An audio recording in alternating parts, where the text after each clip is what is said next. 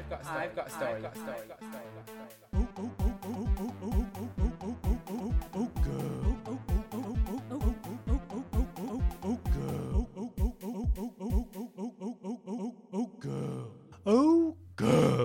A regular read of the latest LGBT plus trends, TV, and the ever expanding world of drag. Hello there, I'm the Velvet Snatch, and this episode I'm joined by our delicious thotter Stu, Hey! our zadalicious zaddy Michael, Buongiorno! and she worked on a ship once, but she doesn't really like to mention it, our very own Downtown Abbey Scott. Hi there, matey. aye, aye, Captain. And from Downtown Abbey to today's extra special guest, drag race royalty from season 10 onwards, and silver tongued songstress, the Vixen. Hello there. Hey, hey. How are you doing? Are you enjoying yourself? Yeah, I'm having a good time. How's lockdown been for you?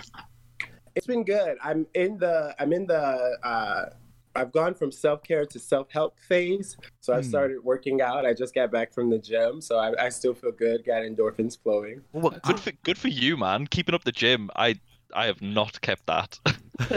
well, they're, they're all closed for us at the moment, but uh, you know, True. but you can still do it in your home. I mean, I, I I have it where you know when you exercise and you feel better, like you have a better day when you exercise in the morning. If you just do twenty minutes of like yoga or like just running on the spot or something, Yeah. and then and then it's really hard. Then you still have days where you can't get out of bed or where you're like, oh, I'll just have another lie in, even though I know it'll be, you know, it'll ruin the day. Yeah, that's definitely where I am now. I've I've had enough days where I feel good after working out that if I don't work out, I feel guilty. Mm. I don't quite get that. I'm at the stage right now where, because it's really cold and snowy and horrible here at the minute, that I much prefer to get on the couch with the dogs, with a blanket, and watch Desperate Housewives. That sounds a lot more fun. Yeah. The difference is you Yeah, have a it's- full drinks cabinet. exactly. That sounds great. Yeah, Cheers here in that. Chicago, it's it's very snowy and cold here in Chicago too, and it gets really it gets dark really fast. So I forced myself to wake up early because I, if you know, just got to get some sunlight out of the day. Mm. So I forced myself to get up early, and then I usually still procrastinate for about two hours, and then I do a morning stretch. And I'm lucky I have a gym in my building, so I go in. I don't do much. I just run on the elliptical machine and then maybe lift a little bit. But um, Mm. it makes me feel like I did something for the day. Speaking of um, things being locked down and stuff, that very sparkly backdrop behind you. How long has that been there since lockdown? Like, wh- when was it put? How many months ago was that put up? Oh, so I um I've been I've been back home since June. I I started quarantine at my mother's house in Louisiana, and I turned her guest bedroom into a full-on drag studio. So I have Amazing. giant backdrops and ring lights and all of these things. So this is the current backdrop. I also have a green screen and a white screen for project for projection. But today it's black sequins. That's been my um, theme for February. Okay, I like that. That's good. That's good. How have you adapted to, you know, because a lot of queens that were so used to doing live work and cabaret work and whatnot, like have had to change to having online shows and stuff. And a lot of people have kind of struggled with it. How have you found it? Um, it actually came really easy to me. I think uh, because I was one of the queens who auditioned a lot for Drag Race, so I was very used to making audition tapes and videos. So um, making music videos for performances kind of came easy because I'm very used to editing, Hmm. uh, and so it it really it helped me bring out an old skill I hadn't had to use in a while, and um, I definitely boned up and learned some new tricks and editing and projection and green screen is something yeah. that um, I didn't know how to do before, but now I love it. It's so much easier to create a background in post than it is to build a set. I started like just building these elaborate sets for every performance, yeah. and I'm like, oh no, I can just paste that in later. It's much better, much better. Do it in post. Do it in post. Hmm No, it's the one thing I think I would have struggled with had I been doing stuff like you are during this particular moment in time because I, as much as I can surf the internet, go on YouTube, all that kind of stuff, when it comes to like actually producing, cutting, editing stuff, I may as well be my grandmother. Like, no idea. it's fun, but it's very time consuming. Um, you know, if you go to a, a regular gig, you know, you throw a couple outfits in your suitcase and you hop on stage. Um, it usually takes me about three days to complete a project, and it's um, one of those days is just editing, and that's a full 24 hour day of just eating, eating and editing.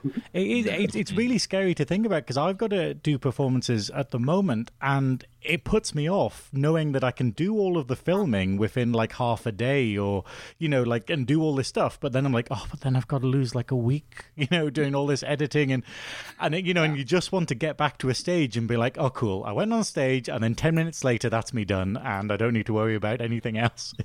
Yeah, and on stage, if it goes well, it goes well and great, and you hope somebody videotaped it. And if it goes bad, then fine. But You they didn't. you have the privilege and the discomfort of micromanaging every second of the video, and um, it can it can get very intense for me. I'm I'm already a control freak, so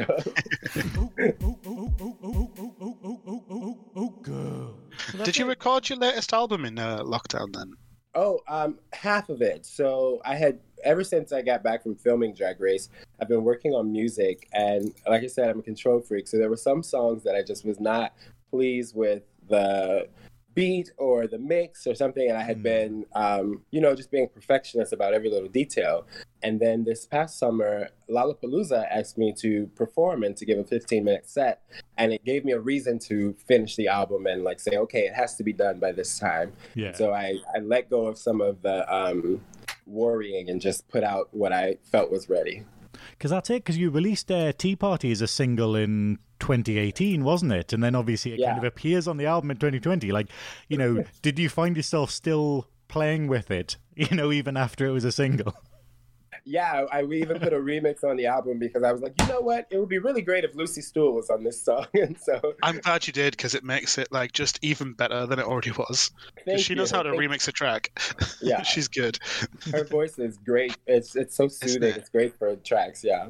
And when it comes to Tea Party, so I've got a question about that. Is that when you were writing it and naming it, is it simply called Tea Party because it's kind of like a play on tea, which is obviously a drag word, or is it actually a little bit more politically motivated in, in like in terms of things like the revolution and stuff like that? Because we know that you're quite a politically minded queen as well. So is Yeah. there any? I wish that there was, but there really isn't. Uh, Tea, Tea Party is a it's it's a really magical song because I wrote it about oh god almost ten years ago when I was you know newly like 21 and just imagining the type of person I wanted to be in the club and the kind of queen I wanted to be. I barely started drag and I was just talking about like being this bad bitch and doing these things. I didn't know what the hell I was talking about. I one of the lines I say, Vixen been tripping, I think she on acid. I had never touched a drug. You know, just like, just literally, just n- no idea what I was talking about. And then a couple years later, I was at a tea dance, which is kind of like a like a day circuit party kind of thing. And I was standing on top of a, a go-go box and performing.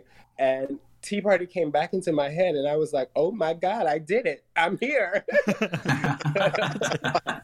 um, and I so love that. it's it's kind of cool that like uh, yeah, about ten years ago, I um, had a prophecy about who I was going to be, and here I am. That's amazing. That makes me like the song even more because like it's a good track. so I know that and it's like di- ten I years in didn't the change making. Any of the lyrics, I didn't change anything about it from the first time I wrote it, and I'm exactly that person. yeah. I think uh, as well when you listen to the album, there's like one song that stood out for me because it was like so different to the rest of the album, and it had this lovely like soul kind of jazzy feel to it, and that was "We." Mhm. Um, how, how did that come about?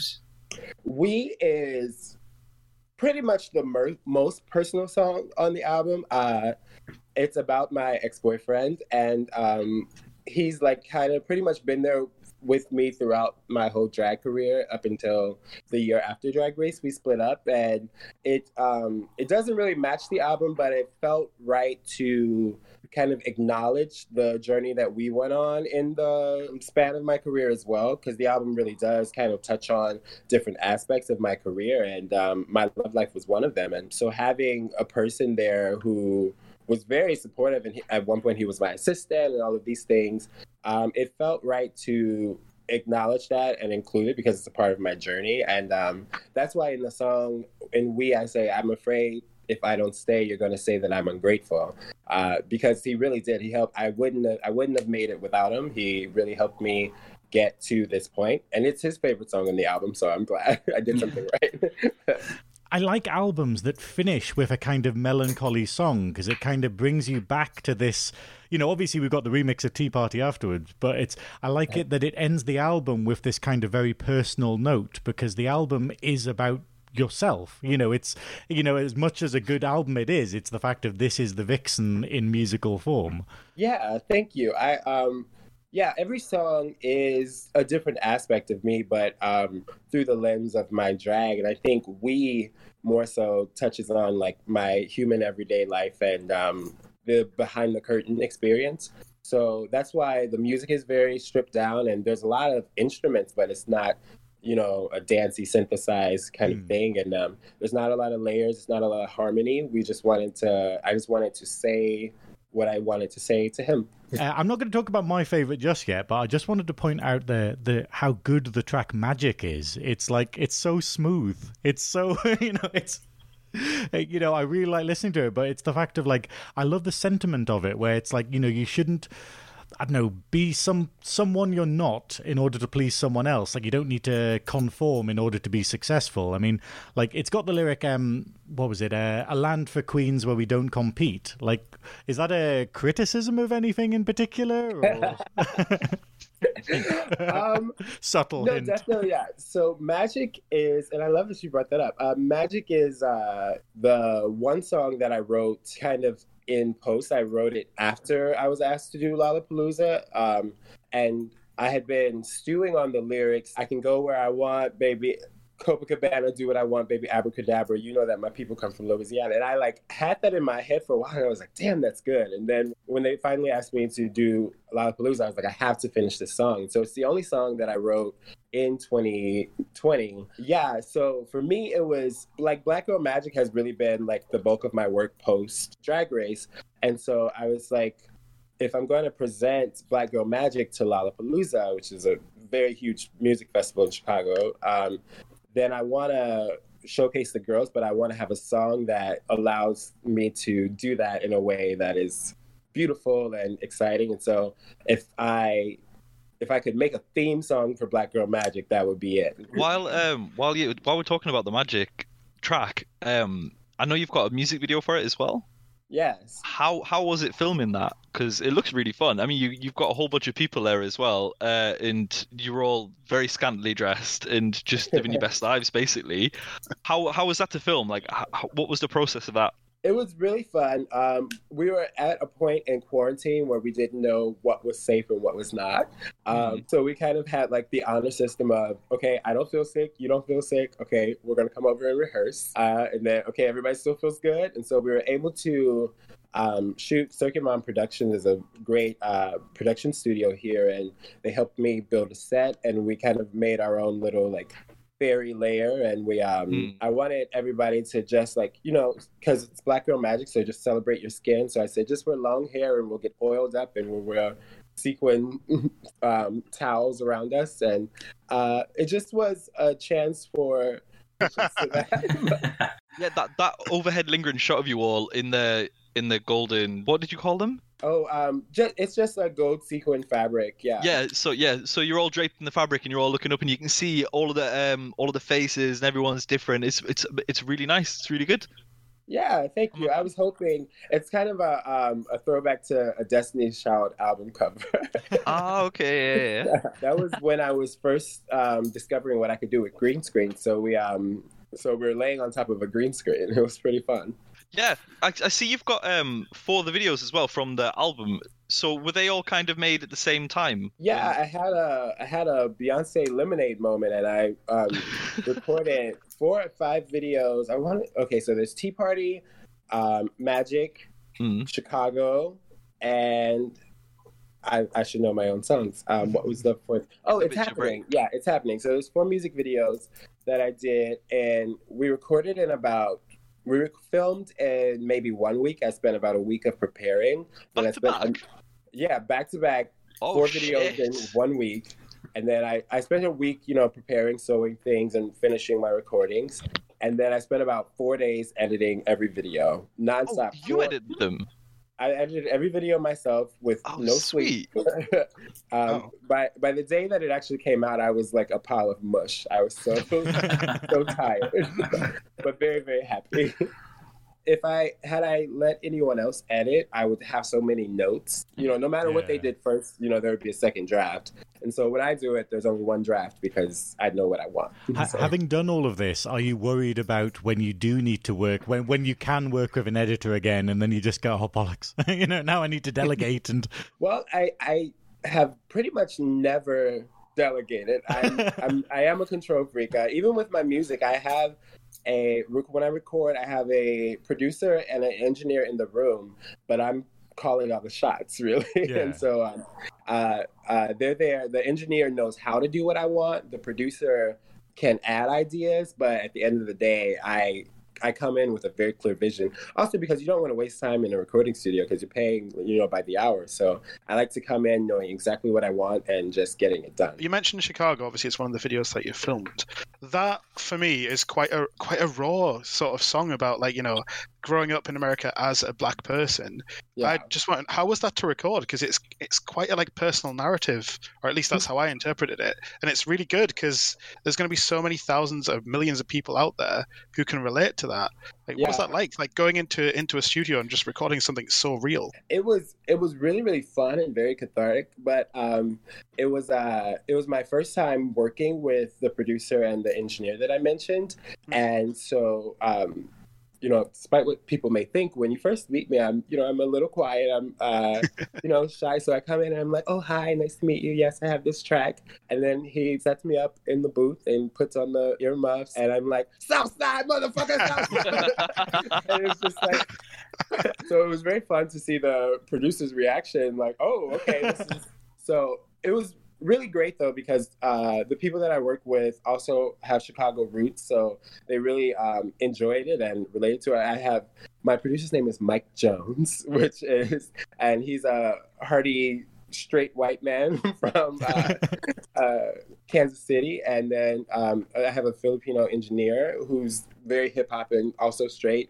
And so it was cool for me to see that this song didn't have to play to a gay audience. That like you know, straight men actually hear this song and think, "Oh, those lyrics are really good," or "Oh, that beat is nice." And so, um, and I my favorite is I know that I have uh, ten brothers and sisters, and I have a plethora of cousins and nieces and nephews and it's their favorite song and so it's like um, for you know me to be presenting my music as a drag queen um, to have a song that still resonates with um, you know the south side and straight people and you know my my tough brothers uh, that was i'm very proud of it It's great because obviously you've got that side of it, and then anybody who watches Drag Race immediately goes, "Bitch, I'm from Chicago," yeah and it's like Yeah. it's such a it's such a good mixture of music to me.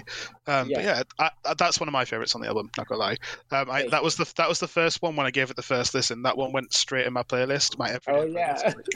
that's going in there because it's just it's just raw and beautiful to me.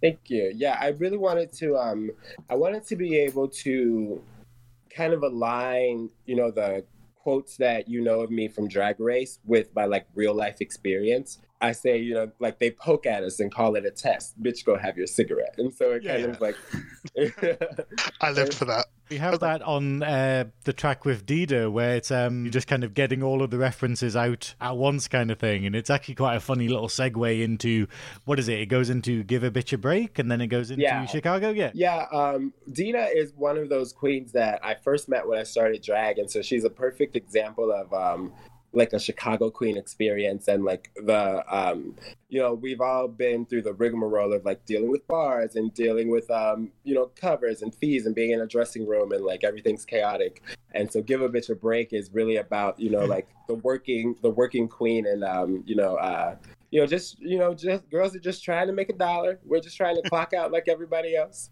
Um, was, was the music like intended? Because what I found with it is that basically the music is kind of it's uneasy. It's got those like queasy kind of bells, and it's got this kind of drunken feel to it. And the pro and with the lyrics, I was kind of imagining it's that you know we've all had it where it's you're a bit drunk at the end of the night and you're trying to get your money out of this bloody promoter who's you know cu- you know he's hiding in a cupboard somewhere, and you're just like, come on. Was Yeah, that and, intentional, uh, or am I just making that? No, up? you're spot on. Um, I remember telling the producer, I was like, I wanted to feel like a strip club. I wanted to feel, you know, like I want you to think of like dollars falling when you hear the music, and that's why we had strippers in the video. And um, me, Lucy, and Dida have traveled quite a bit, and there's been quite a few altercations where, I should say, instances or altercations where, um, where you know, like where a promoter didn't want to pay us or tried to, you know, shirk us from paying us what they owed us Hmm. and I had to, you know, I had to vixen up on them. That's it, So because bitch, it's, uh, you're from Chicago. No Yeah, one wants to be on the receiving end of that. No one needs to be on the receiving end of that. But it No, makes yeah. great TV. oh yeah, Yeah, hundred great percent. TV. And sh- here in Chicago, we kind of had to build, you know, like our own union of Chicago queens who were demanding to be paid and who were demanding, you know, more than just a drink ticket. And uh, it took, you know, it takes some camaraderie amongst the queens to say, hey, I'm not going to take this. You shouldn't take Yeah. that. And there's always some young girl who's willing to do it for less. But uh, um, I think when you're looking for quality, you'll you'll pay for it. Well, yeah, that's what's the saying. If you if you pay peanuts, you get monkeys. So if you don't like pay people properly, then you're not going to get the best, are you? Exactly. Yeah. I love the idea of a drag queen union. By the way, Yeah, we kind of have it that. here in Chicago now. We have um, we now we started the Chicago Black Drag Council. I love that name as well. is- Yeah, The- the that Black has to have a Drag logo. It needs a badge. yeah. Oh, It's a it's a we're a very intimidating bunch. Um, the bars are quite you know with everything going on with the Black Lives Matter movement, the bars are quite um, at our beck and call at this point. As they should be. yes. Promoters quaking in their boots as they hear the click clack of the heels of the council just walking into the room. That's it. and to be fair, Chicago is also like known on and off Drag Race for having Mm. uh, a really diverse and very strong drag scene as well. Yeah, and it, it's queens like Lucy Stoole and Dida Ritz and um, Bambi Banks, uh, who are my main girls, who um, you know have really like you know just put in the work and put in the ethics, and but also like stood for what they deserve. That has kind of led to a uh, the strong culture, and I think it takes having a scene that cares about its reputation. We always say Chicago is you know kind of known for its like fights, but typically if there's a if there's a scuffle in the Chicago drag scene, it's typically someone new moved here and they didn't obey the rules. My favorite song on the album, which I think is probably the most political, is like Air Unicorns. I I love this song, like, but it, you know, because it, has got the line like "end up in jail for looking like you look," and you're like, that's a mood and a half. yeah. like you know you say that you wrote most of the album before 2020 and you know but it's even out of the context of you know what happened in 2020 with the black lives matter movement i mean and the unfairness of how black people are treated in society like all of us lgbt types can relate in some way to Yeah. you know being persecuted simply because of how you look Yeah, definitely. Um so Unicorns is very special because I wrote it in high school. wow so I was in high school. We were doing a play called Twilight, which was um, about the Rodney King riots. So very, um, very similar to what's going on today. We are doing a play about the Rodney King riots, but most of the cast was from my high school show choir. So we kind of begged to do a song. We really wanted to do a song for the Mm. play, but it, it was just a straight play. And so I came up with the lines, thought it was the land of the free, my brother. Guess they wasn't saying it to me, my brother and um, and so um, yeah i've just kind of built on that over the past 20 15 years. Um, so, um, uh, so yeah unicorns is i it, it's not the most um, pop song on the album not the most i knew it wouldn't be the most popular but i knew that it was the most pertinent to what was going on What does unicorns mean in the context of the song? Because I was wondering, is it is it for like black gay people? Is it just black people in general, or am I way off the mark with it? Oh yeah, I guess I I guess I never really spelled that out. I need to do a video for unicorns because that would really help sell the image. It's going to be a Um, lot of so editing. I- yeah. oh God. Yeah. So um, the line is, they just want to be unique. They just want to be unicorns. ah, and um, right. and so um, it's basically kind of about cultural appropriation and um, just white people doing everything that they can to be other. Just finding some minority about themselves so that they so that they can be a part of the minority conversation. They just want to be unique. They just they're just looking for a way to be on the other side of the conversation. well, I mean, you can see, you can see that happening at this very moment in time. So if you, Oh, you look at people who are like wearing masks, they, they'll they'll do anything to Yeah. be like, I'm getting discriminated against, and it's well, it's not discrimination actually. right? So, yeah. But the, I fully understand that reference to saying that like there's people that will do anything to kind of fit into a minority when actually Yeah. it's, it's not your time. Sit down. Like Yeah, exactly. yeah. It's like with all of the great things that comes with privilege, you also have to answer for your privilege. And that's the last thing that a privileged person wants to do is admit that they have privilege. yeah. So I find I find a lot of people trying to align themselves with some sort of minority group so that they can say that they're also being oppressed. and um, Yeah. that's what unicorns is. You're just you just want to be a unicorn so bad. Yeah, because the problem is that we have so many like you know where we're looking at everything like we're even looking at stuff like you know the Black Lives Matter movement in the from the sense of going oh yeah but how do white people feel about this and you know yeah. and and it's the idea of going well we can't really talk about it. We you know we like as a white person i can't really talk about how a black person feels in you know the context of america or in the context of the Yeah. uk so the all i can do is use my privilege to kind of step aside and be like and listen to this person who does know what they're talking about. And the sad part is, is if you are a person who's in a position of power and privilege, instead of making yourself a minority so that you can complain as well, use Yeah. your privilege. Use your privilege to solve the problem. That's that's the point of having, you know, power is to do something good with it. But I think a lot of people would rather give up their power so that they can also complain. You know, Mm. growing up, there was a million things that I did or didn't do because I was like, well, one day you might want to run for president. Hmm. And it was in the last four years, I started doing all those things I didn't do because I was like, I do not want to be president ever. Yeah, So with, with an example like that, you don't want to be you you something you don't want to be involved with, really. yeah. And um, I think politics today are just such a thing. And especially after, you know, experiencing being in the public eye on Drag Race, I'm like, the last thing I want is to be under more scrutiny and more rigmarole.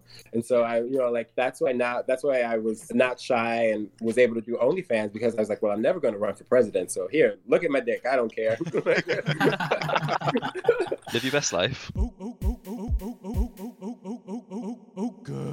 So when you when you first came into Drag Race, your kind of opening uh, tagline was uh, "I just I'm here to fight. I came to fight." Um, Did I say that?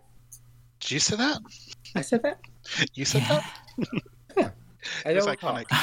Iconic. What's Drag Race? Do you know what? For a second there, I was genuinely questioning my Drag Race knowledge. Um, That's the first. I was just watching season ten the other day as well, so I I know this. you have it fresh in your mind. Yeah, Nathan. Yeah, I mean I to be fair, I've, I've watched it about fifty times since it, it Yeah. came out. So, yeah, I have not. I have not. I, I What? I tried to watch and I, I could not get past the first episode because just knowing everything that was coming was so so much anxiety for me. That At least I watch the haven't been episode where you win, though. I I've gotten to that point, but even in that episode, they they edited it so well to look like I'm going to fail the whole time, and then it's just at the end that it flips. yeah. So um, I mean, so it's, it's very tense. I remember the first when the show first aired. That second episode that I went, my mom was calling me frantically because she's like, "What is going to happen?" She was so nervous. Well, there was like the, the moment, so uh, when you what the the kind of meme worthy moment where you were like too vague to Aquaria, everyone like fully was from what I read online and wa- watching, everyone was like fully behind you because at that very moment in time, you were like, "I'm not here for any bullshit." Um, Yeah. Was was what we saw in that moment on television actually how it all kind of happened? Yeah. Um, so it was just kind of flabbergasting because, you know, when we were first sitting down to do our makeup, and ironically enough, at the makeup station, me, Aquaria, and Eureka had decided to sit together. because because what could go wrong? Um, Choices. Because you hadn't seen the rest of the season yet. right, exactly. Um, and so we all sat together, and Aquaria was the one who said, like, "Oh my God, turn around! There's like Cracker's doing the same makeup as me." And then in Untucked, you know, she like brought it up and like was saying, you know, Monet asked her like, "Are you bothered?" And she says, "I'm kind of bothered." And then we get to the moment where she's in front of Miz Cracker, and she goes, well, someone brought up that you were doing the same makeup. No, not someone. You brought up that she was doing the same Call makeup. that shit. And she's like, but I'm not bothered. No, no, no. 20 minutes ago, you were very bothered. Mhm.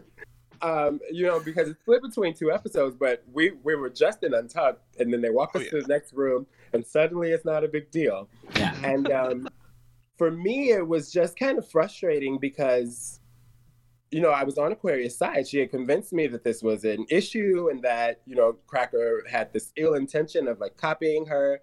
And I had met Miz Cracker before the show too. And so I thought well of her. And then I was convinced, like, oh, Cracker's bad. She's copying Aquaria. We're going to get her. Not my girl.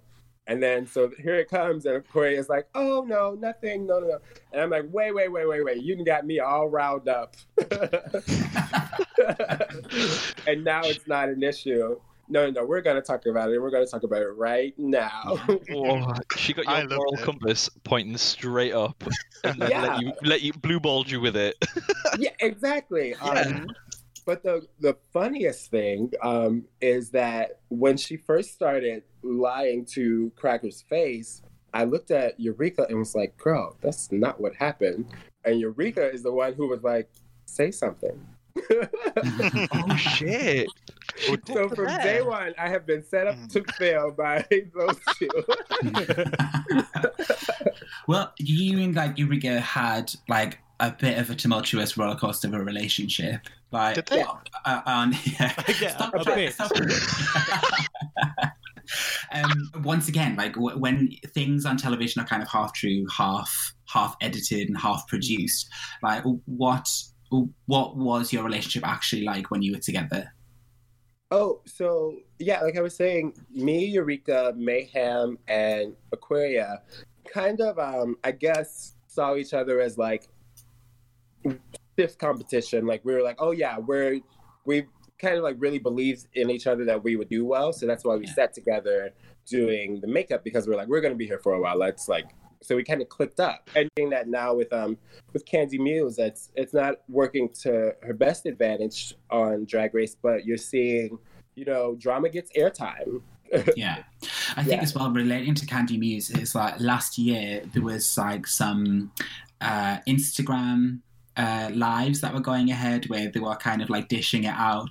And i think that i think people have then potentially the, the producers and stuff of the show have kind of seen that that was a thing and that's how she can be. And i think Yeah. sometimes they kind of guide her into being in that position Yeah. Which is- Oh, yeah. I, I I knew exactly what was happening when Kandy like kind of first popped off because when I had that too vague moment with Aquaria, when we all went back to our station, three cameras followed me, and I was like, "Oh, I have done it now."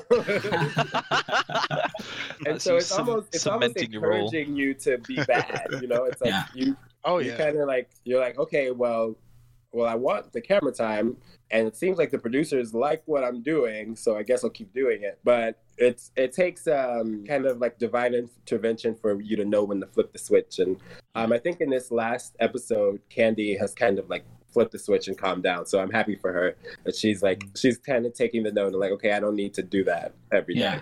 yeah. Well since we're on the topic of uh, season 13 Uh-huh. uh, who who are the queens that you're watching this season? Oh i am obsessed obsessed with Symone Mm. Same. um, Amazing. just Yeah. ah, I just I flabbergastedly obsessed. Uh, Symone and Tayce are like on my on my altar. We'll get on to this Tayce. We'll get on Yeah. to Tayce. Trust. Yeah, we'll get on. Trust. Um, and then of course I'm like I'm very happy for Denali. Kahmora has Mhm. already um, you know, uh, but my Chicago queen. So Yeah. Kahmora and Denali. Kandy I've known um, from the House of Aja way before season nine. Um, so I'm rooting for Can- for Kandy as well. Um, yeah, and all the girls are very, very likable. Um, because if I if I go on, I'm going to name everyone. But yeah, I think uh, uh, the good thing for me this year as well was uh, you always kind of feel bad for the first person to go because you never really get to see what they can do. And I think that this year, the, a lot of people were bored, like, oh my God, send someone home already. But I think what the, the one thing that it did do was offer the opportunity to see more than just one side of a queen. So I really think I think that it was great that they, um, you know, kept the girls for a couple episodes and um, let, got let us learn everybody and kind of understand like what the queens were giving. But I think we're due for about a double elimination at this point. Yeah.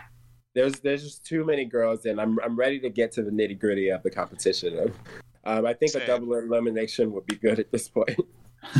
I think I think it would inject a bit of drama as well. Oh yeah. it'd Yeah. As long as it, as long as it's not Olivia, because I love Olivia right now. I love Olivia. She's so Olivia kind. is in. If I, I'm not gonna. I don't want to spoil anything. I don't Oh, know honey. anything. But Olivia is my projected top four. Olivia and Symone are in the top four. In Yeah. If heart. Symone if Symone doesn't win at this point, I'm gonna be mad. yeah, Not gonna lie. Yeah. I love It I love a lot of them, but she's my outright current winner. it almost feels like Symone is in a different competition. Like Mm-hmm. she's like, like I. Symone's like, drag race. Yeah, it's like She just looks so good all of the time. all the Just time. everything Yeah. she does. You want her to have a bad look just so you can be like, oh, she's human. I don't. You know? I don't. I, I- I'm, I fine with her not being human.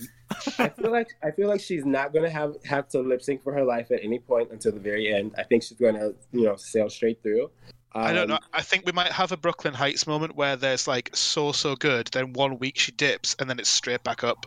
And I Yeah. think it, oh, no. it might it might not even be that she's that bad. It'll just be for the drama. for the drama. Yeah, Yeah. But she will Um, not. There's no way she'll leave. No Yeah, way on this there's no way she's leaving. I always find it a bit of a shame when you get a queen who's so good that they never have to lip sync. So you go through the whole season without being like, oh, I don't know how good you are in a lip sync for your life because you've never actually Yeah. been in the bottom. So Yeah, that's why I'm glad that they do the like musicals and performances, so we still get a chance to see them perform, just not under the crazy stakes. Because um, I felt that way about Shea Coulee in season nine. I thought that she was good enough that she didn't need to be in the bottom. I think they just really wanted to send Nina home, and no one had been able to send Nina home at that point. Oh, point. yeah. So, yeah.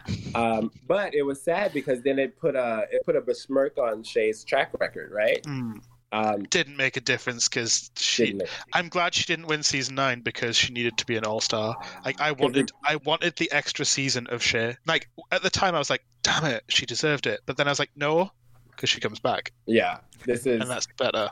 yeah, and she came back even stronger and even more undefeatable. She Yeah. she is one of the most beautiful, talented creatures. Not even just for RuPaul's Drag Race, just to walk the earth.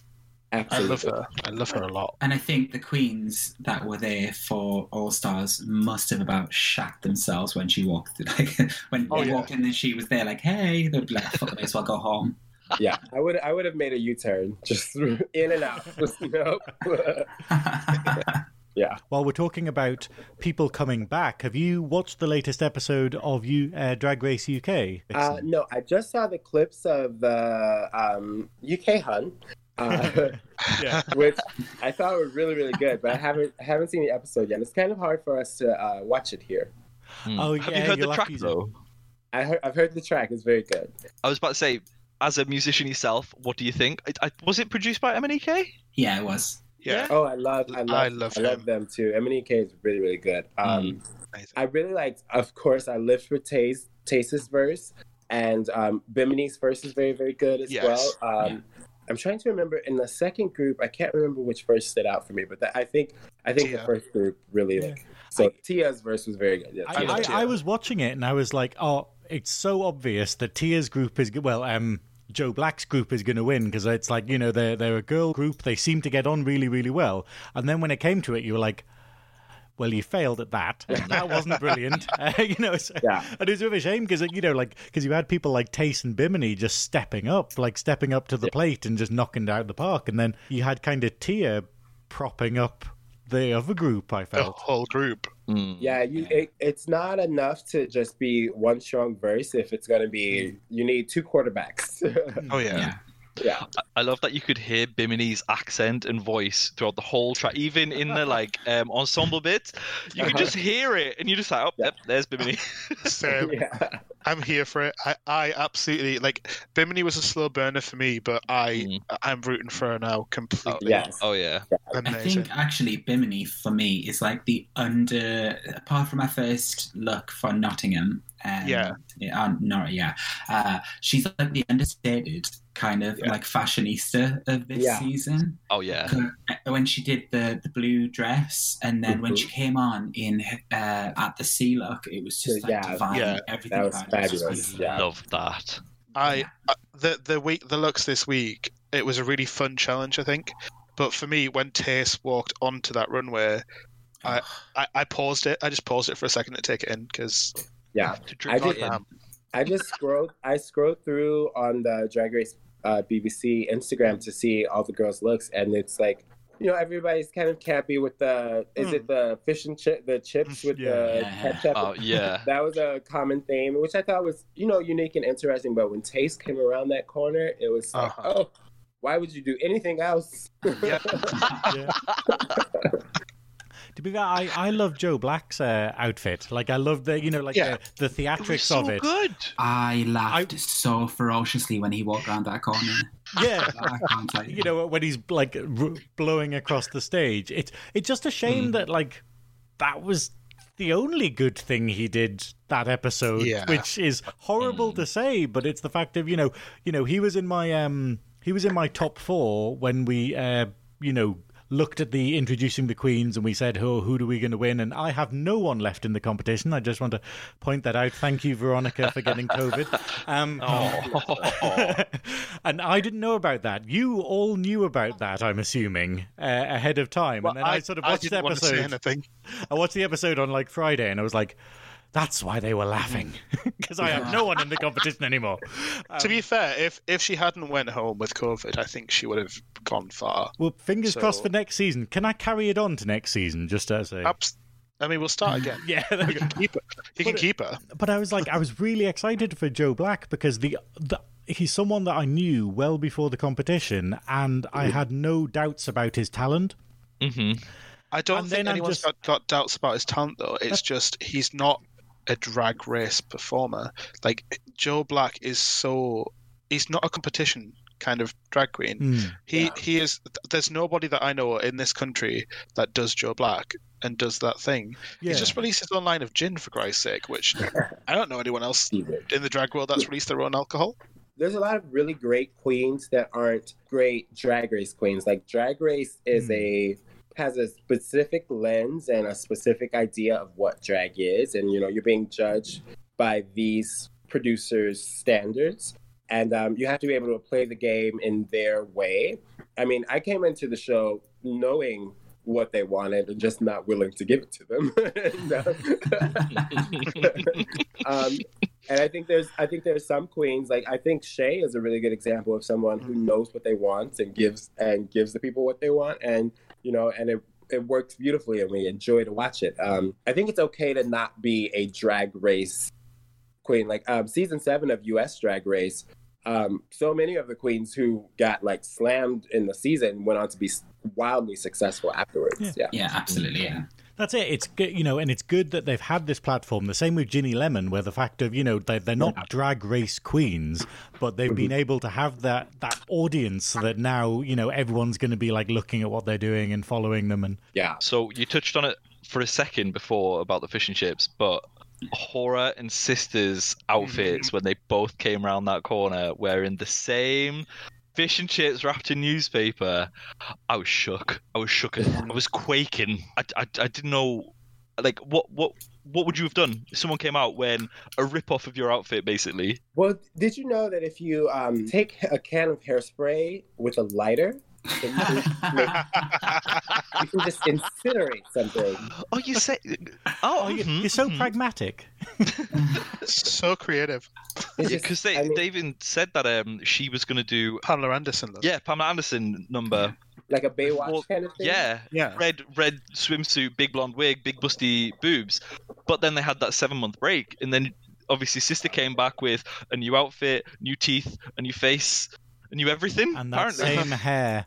Just putting it out there. Um, Continuity, dear. Continuity. I'm, I'm just saying you spend a lot of money and then and then that's the decoration right there. the shade. Do we think that it was a copy? Because I'm kind of in Yes. the court of going, maybe it could have been like, because I think of like chips when I think of the seaside and stuff, so maybe it could have been a coincidence. That was? The, the the fact that they'd all been in the room together, seeing each other's looks for a good few weeks before the break, and you can't hide a giant fish and chip cone. like you, you really cannot hide that in a workroom because it's like sparkly dress, sparkly dress, bikini, bikini, wig, literal giant chip.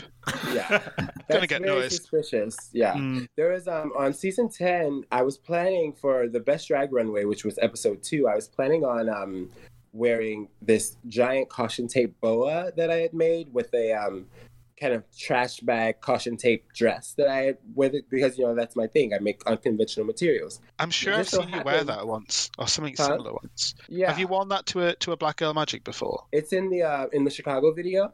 Yeah, you had seen it. So um but it just so happened that the first episode was an unconventional materials episode, and Yuhua Mm-hmm. made a caution tape dress, so that I was no longer allowed to wear my caution tape Uh. dress. um, but it worked out to my advantage because I ended up wearing my flame dress for the. Second episode, and I won. Exactly. yeah, So you can't complain too much.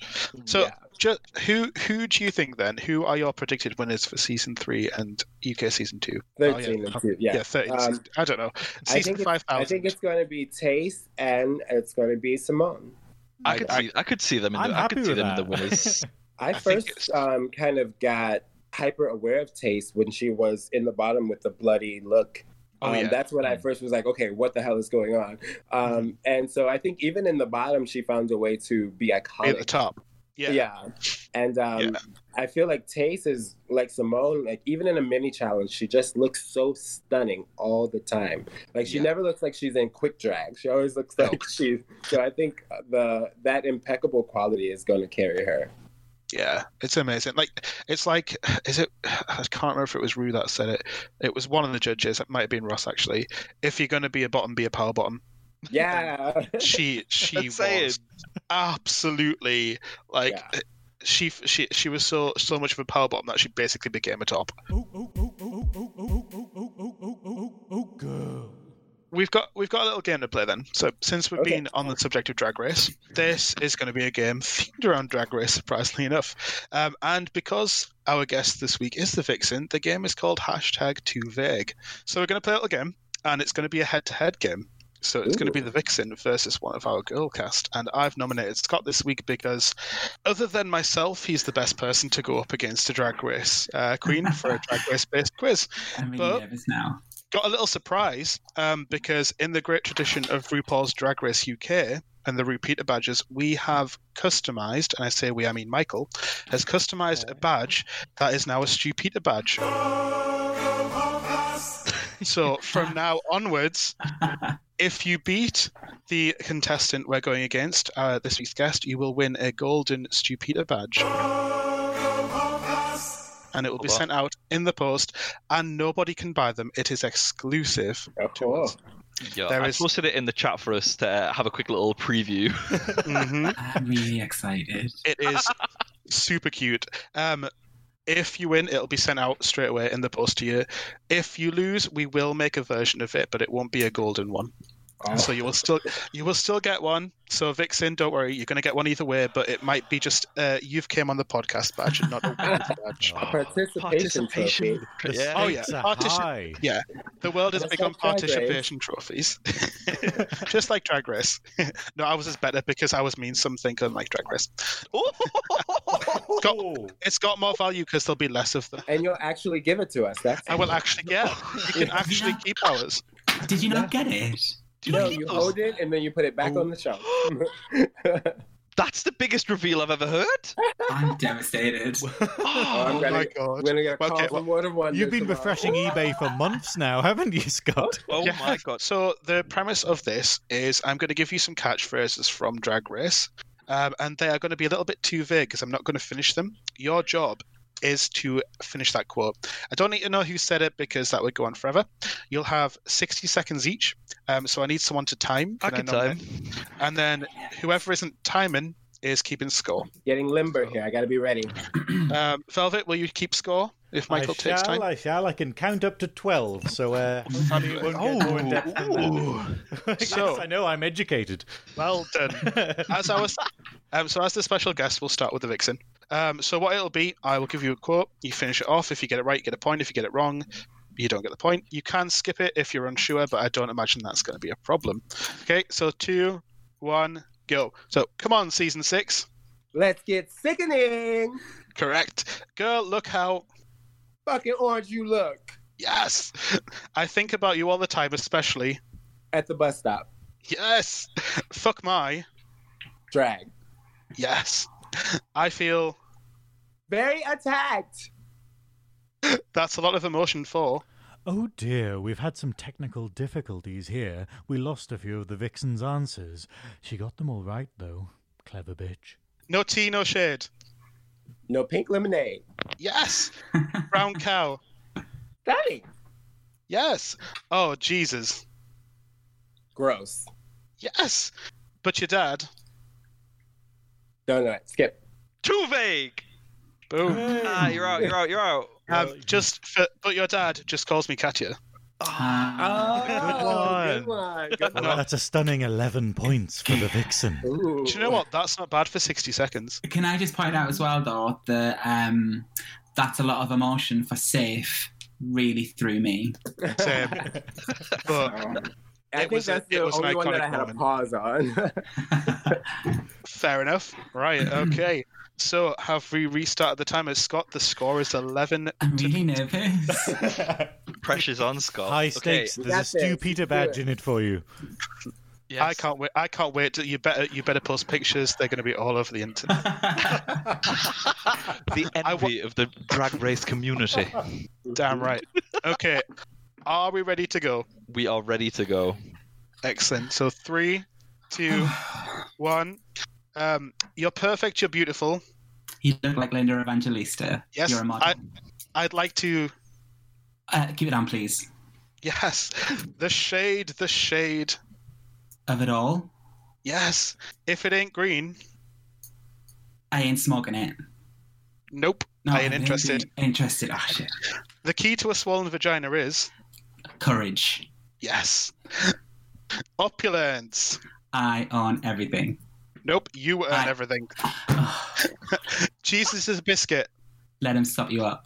Yes. At least I am a showgirl, bitch. Go back to Party City where you belong. Yes. Well, come on, Tilly Teletubby. Teleport me to Mars! I'm Roxxxy Andrews. And I'm here to make it clear. Yes. Is there? Pardon? Is there Next. attitude check? Fuck you, bitch! Yes. There's always time for. I Too can't vague. Ah. We'll let you have the last one. Seconds. I'll 60 seconds. Close, close. If you hadn't have got that wrong, it's a stunning 10 points for Scott. Oh. Well Vixen is the first winner of the Stu Peter badge. Oh. Amazing. Vixen, I'm you'll get your sad. golden badge in the post. Scott, you'll get your runners up badge in the post. We'll chuck it at you from a moving vehicle. if, if that was a very good effort though. Um, the one, the ones you missed, to be fair, weren't bad. Um, opulence, you got one one word wrong, so it's not that bad. And if it ain't green, I ain't interested. Oh, What was the other one that I skipped? is there something on my face? Oh. That one, that one is too vague. That question was too vague. I told you, I told you the game was too vague. You know? I- Off out the top that of was just good luck that I got because I don't know if mm-hmm. I would have gotten all of the ones you did. So that's good. I think what the vixen is saying is, Stu, out of a gesture of goodwill, I should also get a gold Stu. Nope. No, too vague. I'm not RuPaul. This is not All Stars. We're not having a double crowning. what I was mm. saying is that the odds are ever in my favor. And you, exactly, bitch, call you Katniss Everdeen. Scott, you may get, you will get another chance in the future. It's going to be a weekly Yeah. competition. Yes, that was the game. Uh, well done, Vixen. I will. Well, I won't. Michael will send you your customized golden Stu Peter badge in the post. Oh, Yes, I will. Brilliant. Yes. What else do we have Uh, to talk about? I'm having such a good time. Y'all are so fun. It's cute. Honestly, this is this is literally the third episode we've recorded after about a year's worth of break, and it's just really fun to be back. To be Yeah. honest, Yeah. I mean, a- we gen we generally would like gather around the table, and I would make about fifty million coffees while we did it. So that's the only thing that's really different. I, I'm really liking having the got vodka. webcams on today because I'm living for just watching you, Scott. Like your reactions you're to not- everything. you're not even here, I need to buy one. I need to get a webcam. Yeah. so we can see your face. It's called Um, Zaddy for a reason. Oh, no. that makes me feel sick. it, it makes. I had that nickname thrust upon me. Like, no, no. Is that not how you like it, Zaddy Bear?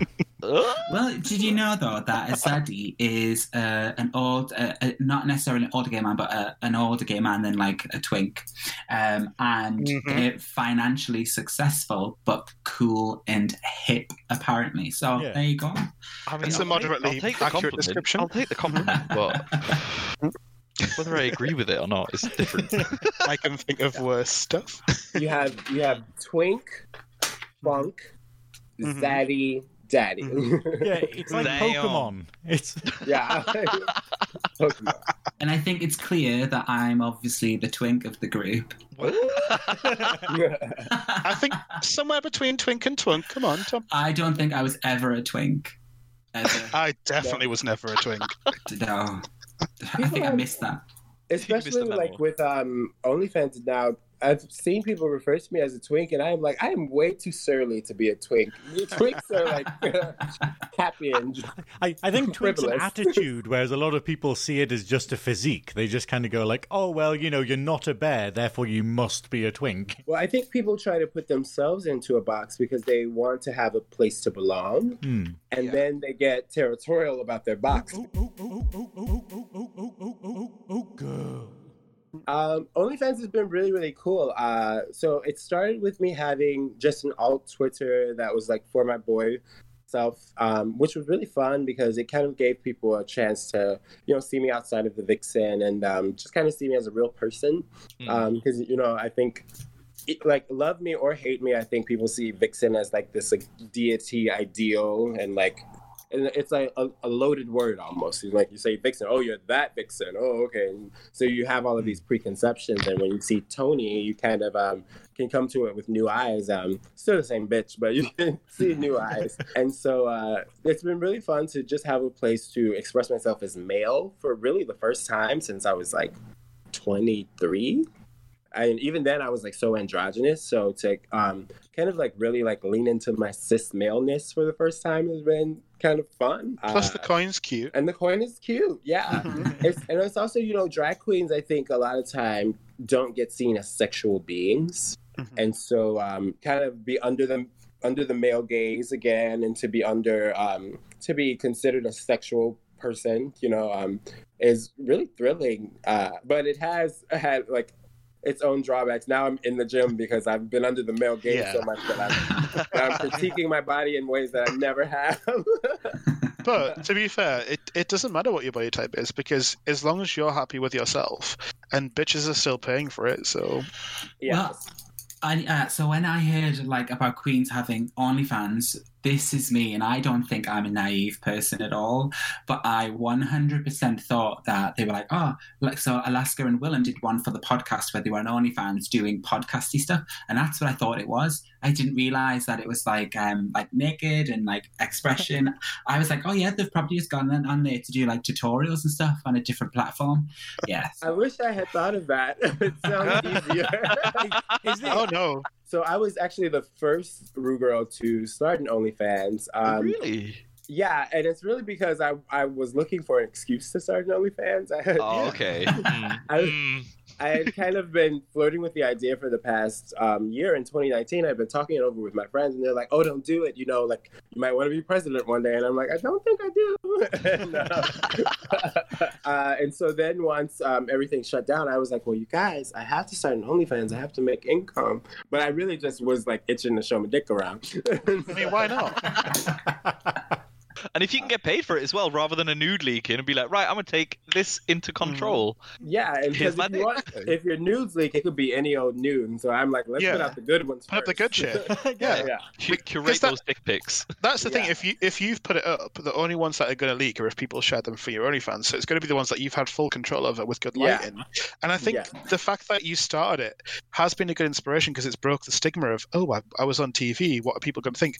Who cares? It's your body. It's your life. Like Sasha Belle or Frisbee Jenkins, as she's Yeah. known now. Well, like before, I was worried about. I was like, well, I don't want my news to leak because I want to get on Drag Race, or I was like, Hmm. I'm on Drag Race, so I'm worried that my news are going to leak. But now that I've done that, and I'm definitely not going to do it again, then Hmm. you know, like Yeah. let's have at it. Um, I mean, Um, once and- one picture's out there, it's out there, isn't it? Like they're, they're going to be see if they if another one leaks, they've already seen it. Yeah, and um, for me, it's like you know, especially I think we're at an age now where you know all of these Ru girls have done it, and so even like if like Sasha Belle was to go on Drag Race for All Stars or something, people would Yeah. be like be like a plot point in her storyline and be like, oh, and she also Yeah. has it would be make it more marketable and um, Exactly, which it yeah. should, because why why wouldn't it? Like the thing is, every single season, people get rated as the trade of the season, so there is some level of sexualization anywhere. Yeah, And most of the people that watch it then go online and they're like, "Oh, can I find leaked pictures?" It's like, no, but you can pay for them. So right, you can- exactly. yeah. You know, if And you want to see put this person in into- that context, Yeah, we get put into such um, lady like uh, patriarchal boxes because the Mhm. audience is so young and so female. So then we um, kind of get expected to, you know, be on our best behavior in this way.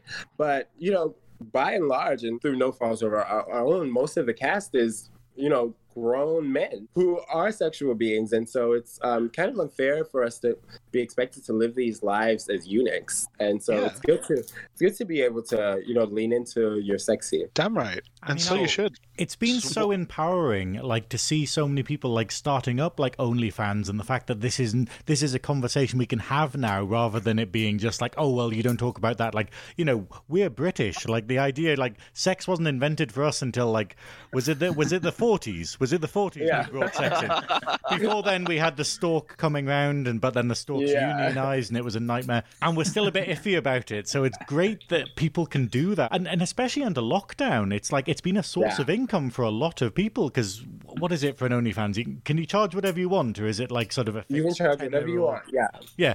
So it's the idea of like that's good if you have like a hundred people supporting you, paying like five quid or a tenner a month. Then yeah, that'll Yeah. pay your bills. Yeah, and it's good because like everybody has a different experience on Drag Race. So if you're not like a fan favorite, but you know you still have, you know, you might be the trade of the season. you know, for me, it, there's a lot of people who might not have liked me on Drag Race, but they want to see what I'm working with.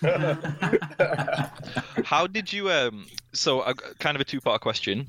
First, how did you feel? So when you when you first made your OnlyFans and obviously putting yourself out there, and like you said, drag queens typically don't get seen as a sexual beings. So kind of taking that control back and putting yourself out there and putting yourself under the male gaze, especially with a platform already. Did you have anxiety levels about it? Were you stressed about it? And what was the general reaction when you started to get subscribers in? And how did that make you feel? yeah, it was kind of um it was kind of like a leap of faith. I was like, this is something that I wanted to do because I, you know, I like my body. I know what I'm working with, and I was like, um, I think people will like it. Um, and so it was kind of like, okay, I'm going to rip the band-aid and I'm going to do it. Uh, so that was invigorating, and then to actually like see the numbers go up really fast, and um, to see different porn sites and things like kind of make articles about me and stuff was like, oh, this is a fun new enterprise. Um, so it was very exciting, and then different YouTubers started making video critiques of Ru girls with OnlyFans pages, and I was like, and we're back in hell. Here we go. like toot or boot, but for But dick or for slip. What? Ru girls Does- OnlyFans. Which is like for me that was that was the first triggering experience. I was like you know um because historically i don't have a good reputation with youtubers. So i was very worried about that. And it was like the last thing i want is for you know like 15 year old girls to be scrutinizing my body on youtube. Um and so uh that was troubling but they've all been good reviews so i'm okay with it now yeah, doesn't she do like a series where it's like I bought X, Y, and Z OnlyFans so you don't have to, or something like that. Right, which is, and that's the most upsetting part. So you don't have to. No, no, no, no, no. Let's not put that energy out there. And it's her personal opinion. What she's into is not what everyone else is into. right, and you're not even a gay male, so it's really not. It That's wasn't not the target marketed for you audience. in the first Yeah, place. Yeah, you don't follow my demographic, dear. yeah, yeah. And then Seventh Circle of Hell, Alaska and Willam started critiquing other Ru Girls. So now you got Ru Girls critiquing other Ru Girls Oh uh. OnlyFans. I'm like, okay, get me the fuck out of here. But um, If they critique it and they hype it, it's going to get you some more money. So yeah, even so- if people are, even if people subscribe for a month because they're curious, that's dollar in your pocket for a month. Yep, Yeah. Any publicity so I, is good so publicity. I, so I, I took I took it in stride and I filmed it and I, um, I let it go. I was like, you know, this is the business, is what it does, and luckily I've only gotten good reviews. I um, you know, I I'm very generous with my content. I put out a lot, and so no one's had anything back to say. So Well, thank you very much for coming onto the show, the Vixen. thank you, thank you. It's so fun. And thanks for, you know, showing us your new album. Yeah, thanks for talking about it with me. I'm like, I haven't, you know, it's tough uh, promoting online and through COVID, you're not able to tour and like perform it the way that I want. So it's good to be able to talk about it. Thank you. Everyone should stream commercial break. Um, you know, preferably buy it if you've got the dollar. You know, support support everyone, drag artists, regular Yeah. queer folk. If you can't, I know personally it's on Spotify, it's on iTunes, or wherever good music is. I'm guessing you'd want to promote your OnlyFans.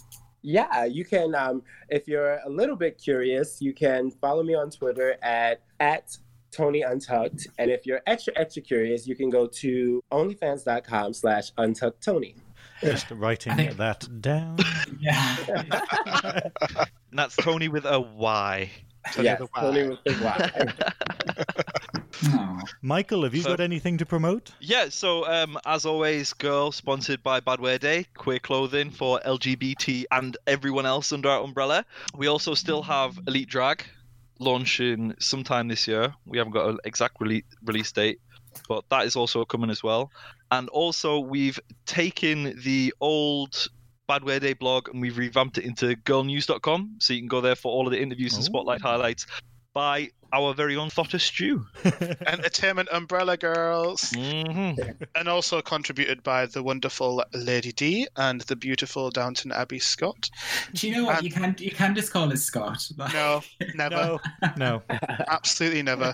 And also that that Velvet Snatch creature, I think she she's gonna be contributing too sometimes. Maybe you know. when when I've learned how to write, you know. maybe maybe Velcro, get Velcro involved. Baby steps, baby steps. Can I also say that you can, um, if you want to get a Vixen T-shirt or Go Have Your Cigarette Bitch T-shirt or a Too Vague T-shirt, you can go to shop.thevixensworld.com and you can get some merch. Absolutely. Hey.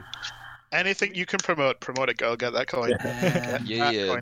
This is COVID times. Uh huh.